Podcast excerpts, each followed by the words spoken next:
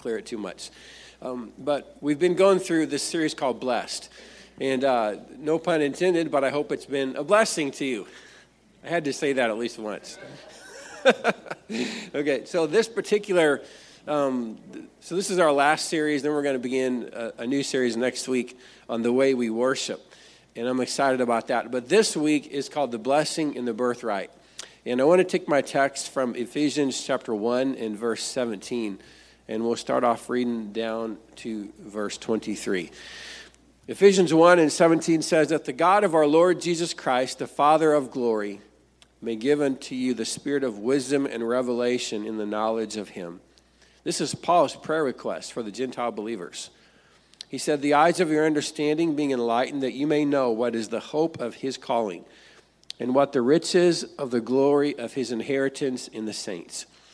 And what is the exceeding greatness of his power to usward who believe according to the working of his mighty power, which he wrought in Christ when he raised him from the dead and set him at his own right hand in the heavenly places, far above all principality and power and might and dominion and every name that is named, not only in this world, but also in that which is to come. And has put all things under his feet and gave him to be the head over all things to the church, which is the, his body, the fullness of him that fills all in all. So we're going to come back to that text in a little bit. But now I want to go all the way back to the book of Genesis. I know that you're familiar with what a birthright was, but we're going to talk about that a little bit more in depth this morning because there was a special and unique blessing in, in the birthright. So, as you probably know, the birthright which was the right of the firstborn, was a right to dominion and a double portion of what everyone else received. So, you know, for example, our pastor, Pastor Gary, has three kids. In that sense, it would, I don't know if the birthright ever went to the daughter, but it would have went to Jude in, in that case. So it would have been the right of the firstborn son to receive the right of inheritance. Not only, so whatever Kiera and Titus got, Jude would get double that. You'd be pretty happy about that. And he'd be really, he'd be really happy about that. And, uh, and of course, we don't really do that anymore. If, you know, at least I, I hope you don't give one kid more than the others, that your will is split out among all of your kids equally. Um, but that's your business, not mine. But in biblical times, uh, whoever was the firstborn got the right of dominion and the right of a double portion. So in the case of Israel's 12 sons, that should have been Reuben. Reuben should have been the one whom his brothers praised. He should have been the tribe that Messiah came from. He should have been the tribe um, that had you know, all these blessings and had the, the biggest inheritance in, in, the, in the land of promise. But Reuben committed sin with his father's concubine Bilhah by going in into her. It's always a really bad idea. And so for a while, it seemed as though Reuben would get away with it. he excelled like a firstborn son should excel. Matter of fact, you can read the story of Joseph and how, you know, it was Reuben that spoke up and tried to protect his younger brother Joseph from being sold into slavery. It wasn't the other 10 brothers, it was Reuben. So he had, he had somewhat of a leadership role early on. But fast forward 40 years later, and Jacob is on his deathbed. And Jacob says this when he gets to Reuben. He begins to bless his kids, and he starts with Reuben first. Genesis 49, verse 3. He says, Reuben, thou art my firstborn, my might, and the beginning of my strength, the excellency of dignity and the excellency of power. Unstable as water, thou shalt not excel. Because you went up to your father's bed and you defiled it, he went up to my couch. Reuben would no longer excel from that day forward. He lost his birthright. As a matter of fact, whenever you read and study the tribe of Reuben, you'll find that no judge, no prophet, no ruler, no king, or no prince ever came from the tribe of Reuben. As a matter of fact, no person of any renown, of any, of, of any mention in the Bible, except for two men, Dathan and Abiram, who are noted for their rebellion against Moses with Korah. Furthermore, Reuben's tribe chose a settlement on the other side of Jordan a further indication of the loss of godly influence he had on the other tribes to which his birthright should have entitled him to. So, if Reuben lost it, who did the birthright go to? And that's a good question because you got to really dig in the scriptures to find this answer. Now, before I tell you that, scripture tells an interesting and heartbreaking story of Jacob's favorite son, Joseph. You all know it. Uh, it's, it's the story of, of how Joseph was sold into Egypt. In the 10,000 foot view of that story goes something like this that Jacob made Joseph a coat of many colors. And one day, uh, Joseph asked to go check on his brothers. Joseph was asked to go check on his brothers in Shechem, which is where they were supposed to be feeding their father's flock. But he gets there and he looks around, and he can't find them, and somebody tells him, Well, I saw them going in the Dothan. So they were probably where they shouldn't have been. But so he goes there and he finds them, and his brothers are like, Look, this dreamer comes. God, God's gave, or he's, he's got all these dreams of us bowing down to him, and we hate him. And after he told them his dreams, they hated him some more. And so his brothers conspired against him to slay him. But instead of ending up throwing him, but instead they ended up throwing him into this deep pit and selling him to some Ishmaelites who further who later on sold him into Egypt. In Genesis chapter 37, verse 36 ends like this. And the Midianites sold Joseph into Egypt unto Potiphar, an officer of Pharaoh's and captain of the guard. And when you get to the last verse of Genesis 37, it stops in the middle of the story. And it tells, I mean, literally, it stops right smack in the middle of the story of Joseph, almost like a to be continued episode. And it stops to tell us this strange tale of Jacob's fourth son, whose name was Judah. And the tale goes like this this is the Cliff Notes from Genesis 38 it says, you know, basically that Judah took a Canaanite woman whose name was Shua to wife, and she bore him three sons Ur, Onan, and Shelah. And, and Judah took a wife for his firstborn son Ur, whose name was Tamar. But Ur was very wicked before the Lord, and the Lord slew him. And so Onan, the second born son, was supposed to take his brother's wife go in into her and give her a child by him and raise up seed to his brother because that was the law of the land in those days. But he would not do that, and so God slew him also. So now two of his firstborn, two of his sons have died, and all he has left is this third son whose name was Shelah. So Judah sends Tamar back to her father's house, and he, and he lies to her, and he says something like this. He says, Why don't you just remain a widow in your father's house? Until my third son, Shelah, is old enough to be your husband. And then I'll give him to you. But Judah was afraid Shelah was, would also die. And was because, you know, she's, he tried to give two kids to this woman now, and, and they both have ended up dead. So he's like, this is a bad omen or something. So this woman, I'm going to keep my third kid away from her. And so, so Judah was afraid that she would die and was planning on leaving her in her father's house there forever. Some years pass, we don't know how long exactly, but one day Tamar hears Judah is in town. And so she disguises herself as a prostitute and seduces Judah to hire her out. Very careful to keep her veil over her face so he does not recognize who he's with. So Judah gives so Judah gives Tamar his signet ring, his bracelets, and his staff as a pledge that he'll bring the goat that he promised to her as payment. So he's like, I don't have any cash on me. I don't have any silver or gold, but I hear I'll give you this goat. I don't have the goat with me. So here's my signet ring, my bracelet, and my staff. You can keep that until I bring back the goat. Meanwhile, when Judah comes back, he can't find any prostitute. And, and so he's like, you know, where was that woman that was here? And people are like, there was no prostitute in this place.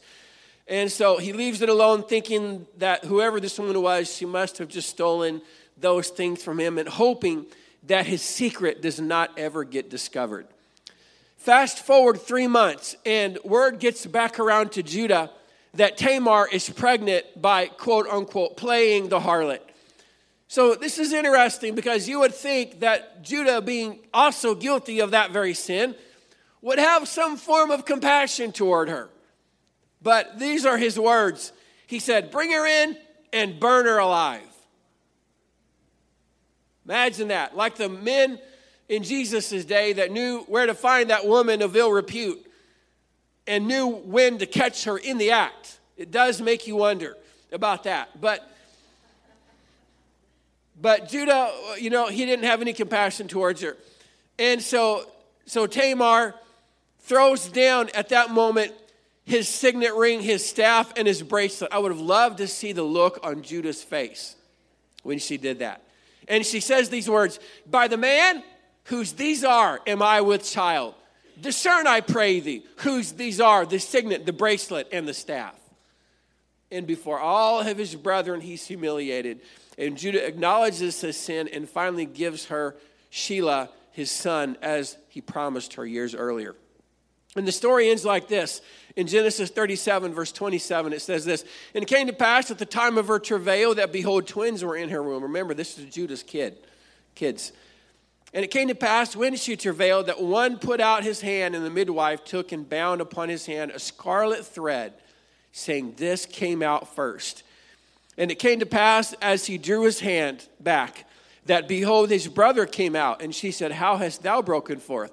This breach be upon thee. Therefore his name was called Pharez. Pharez means breach, means he breached the order of birth when it should have been the other child that was born but instead Pharez breached that. Now remember, as I said, that she's pregnant with Judah's kids. Now Pharez became the unlikely firstborn. That is extremely important because Tamar has just given birth to the lineage of the Messiah.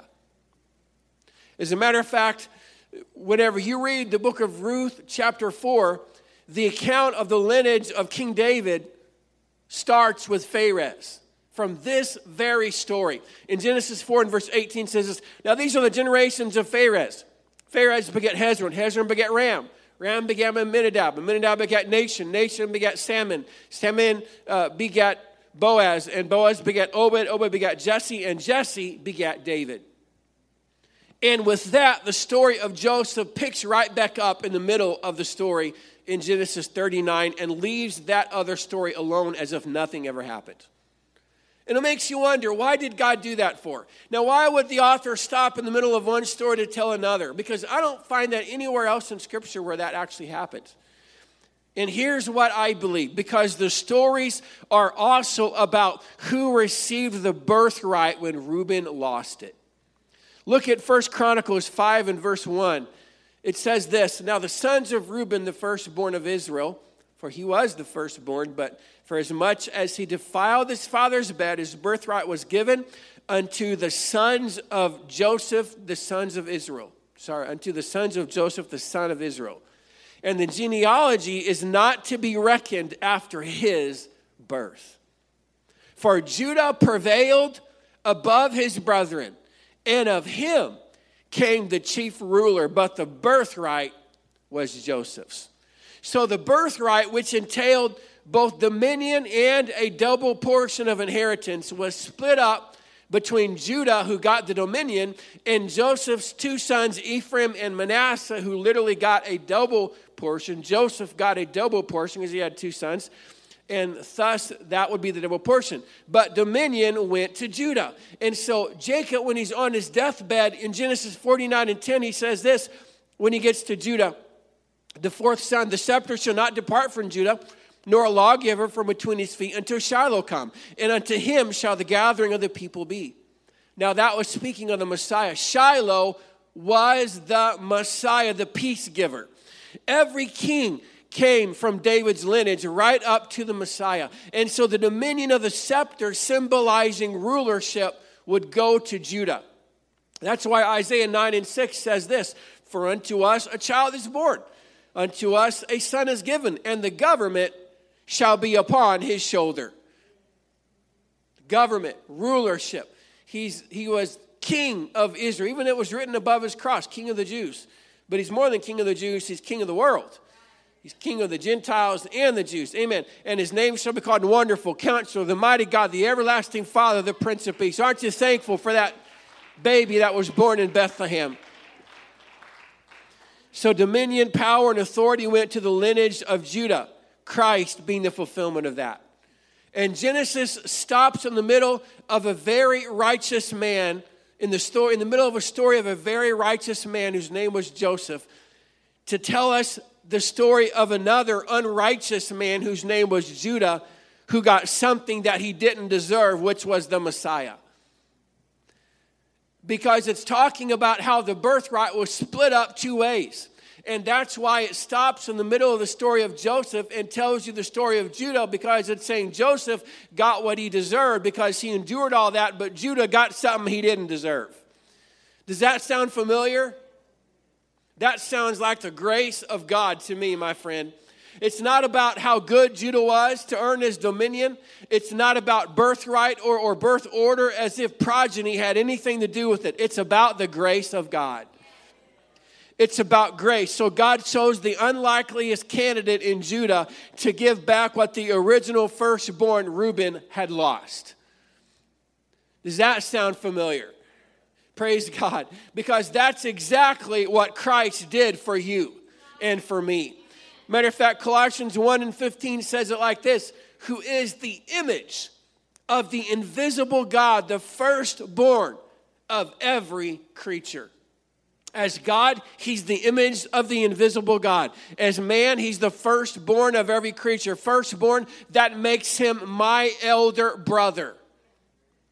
And He got the dominion that Adam lost. God looked at Adam in, in, uh, in Genesis 1 27 and 28, and He said, You're going to have dominion over fish of the sea, fowl of the air, and over everything that moves on the earth. If it moves, you've got dominion over it. And Adam took his dominion, literally the keys to the earth, and he gave it to Satan. And Satan had it until God came in the form of a man and won back what Adam had lost. And now, as our elder brother, he's got the birthright and he's got the dominion and he's gave it back to the church of the living God.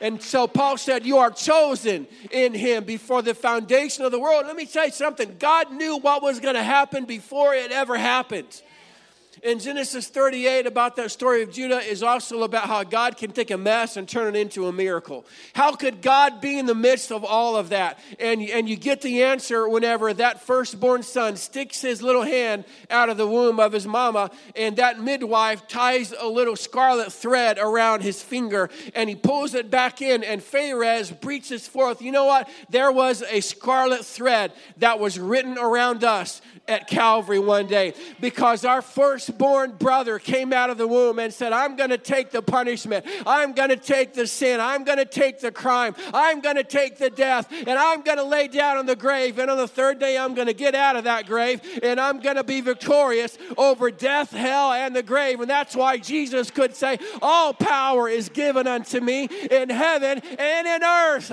Amen. God already had all power, but He took what power Satan had, He took that dominion back and He gave it to the church church. Amen. And so you are blessed because you are part of the church of the firstborn. Praise God. He's more than just God. You say, well, God covers everything. No, God didn't cover everything. God didn't cover man. He wasn't man until he became a man in Bethlehem's manger. And that's why Paul could say this in Ephesians 1. That's what this whole passage is about that the God of our Lord Jesus Christ, the Father of glory, may give unto you the spirit of wisdom and revelation in the knowledge of Him, the eyes of your understanding being enlightened, that you may know what is the hope of His calling and what the riches of the glory of His inheritance in the saints, and what is the exceeding greatness of His power to usward who believe according to the working of his mighty power which he wrought in Christ. When he raised him from the dead and set him at his own right hand in the heavenly places. You know Christ is at the right hand of God. That's as you know the seat of power and authority. Uh, it's it's a place of dominion. And he has given that name to his church. And we walk in that name and we walk in that power and we walk in that dominion because we lost. Whenever we were born in this world, David said we were born into sin and we were shaped in iniquity. But there was a God in heaven who tied a scarlet thread around our fingers at Calvary 2,000 years ago and took our punishment on his own shoulders. Amen. And now he ever lives to make intercession for the saints. Aren't you thankful for that today?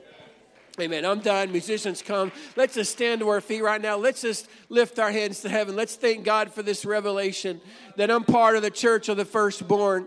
Amen. That He's gave us back dominion and authority and power that we lost in the Garden of Eden. It's all come back to us now. Hallelujah. You know, we ought to worship like we've got authority and dominion. Amen. Let the redeemed of the Lord say so, whom he hath redeemed from the hand of the enemy. Come on, let your voices out for a moment. Hallelujah, Jesus. We bless your name today, God.